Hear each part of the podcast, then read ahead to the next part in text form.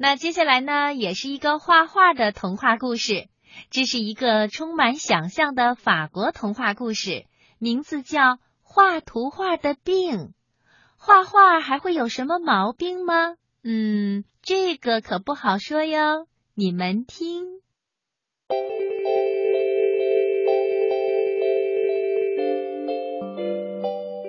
玛丽奈特过生日的时候，阿尔弗雷德叔叔送给他一盒水彩画的颜料。玛丽奈特和姐姐德尔菲娜开心极了，可是他们的爸爸妈妈却不停的抱怨着：颜料盒子会把厨房搞乱，会把衣服弄脏。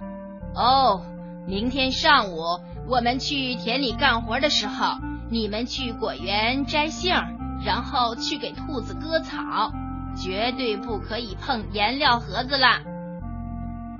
德尔菲娜和玛丽奈特伤心极了。小鸭子知道以后，对他们说：“嘎嘎，你们不要伤心了，去安静的画画吧。我和小狗一起去替你们摘杏。”这时候，小猪也说：“割草的事儿就交给我吧。”小姐俩听了，高兴极了。他们告别了三个好朋友，就带着颜料盒子去草场了。在路上，小姐俩遇到了小毛驴。小毛驴好奇的问：“哦，这些小盒子是干什么用的？”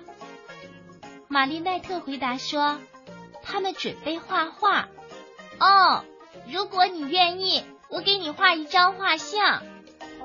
小毛驴很痛快的答应了。他呀，规规矩矩的站在那里，让玛丽奈特画他。而德尔菲娜呢，她正在画一只蚱蜢。可是因为草场和蚱蜢都是绿色的，小蚱蜢的形象就隐没在绿色中。画面上什么也没有了。当玛丽奈特画完了画像，请小毛驴过来看的时候，小毛驴可吃惊不小。他有点忧郁的说：“哦，人们总是对自己认识不足，我从没想过自己竟然是个哈巴狗样的动物。”接着。他突然跳起来，惊叫道：“哦，这是什么意思？你只给我画了两条腿。”玛丽奈特说：“当然喽，我画你的时候只看到你的两条腿呀，我不能多画呀。”小毛驴伤心的离开了，他嘟囔着说：“嗯，我只有两条腿。”小姐俩接着寻找新的模特。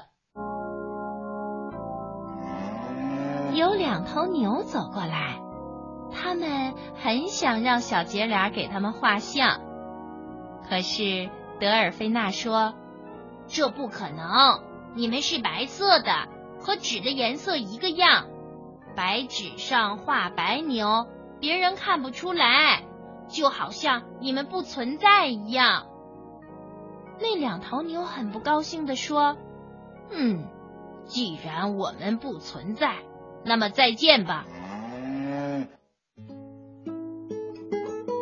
中午，爸爸妈妈回来了，他们看到了两筐装的满满的杏儿和足够兔子吃三天的草，非常高兴。但如果他们仔细看看杏里夹杂着的狗毛和鸭子毛的时候，一定会大吃一惊的。吃完了午饭，爸爸要去牲口棚套上小毛驴下地干活了。他们要去栽种土豆。爸爸吆喝着小毛驴说：“走吧，小毛驴，到该出工的时候了。”非常遗憾，我只能用两条腿为你服务了。小驴用两条腿站着。爸妈走进驴子一看，天哪！早上还是四条腿的小毛驴，现在只有两条腿啦，一条前腿，一条后腿。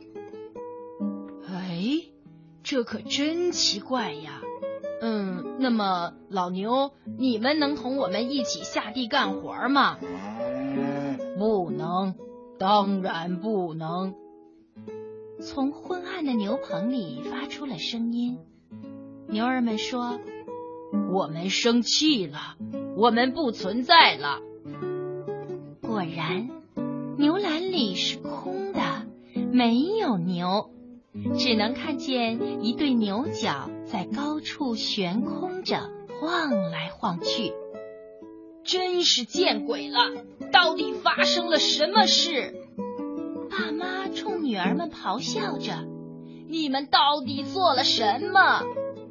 小姐俩已经吓呆了，因为他们很清楚到底发生了什么，可是他们不敢说。爸妈生气的走了，他们要去找兽医来。这一定是画图画的病，姐妹俩害怕极了。他们赶紧重新找出颜料盒子和画纸，凭着记忆非常认真的画起小毛驴和牛的样子来。鸭子对动物们说：“嘎嘎，亲爱的动物们，想想姐妹俩平时是怎样对待我们的吧。还有比他们更友善的朋友吗？”只是因为第一次画画没有画好你们的样子，就记恨在心，这可不是我们动物的本色呀！快变回去吧。动物们想起了小姐俩的种种好处，不禁流下泪来。当眼泪滴落到画纸上的时候，它们真的变回了原来的样子。他们变得正是时候，爸妈带着兽医正好赶到。兽医看到非常正常健康的小毛驴和牛儿们，非常生气。兽医气呼呼地说：“你们在做梦吗？还是你们眼睛花了？我看最好你们自己找个医生看看病。”说完。他就气呼呼的走了。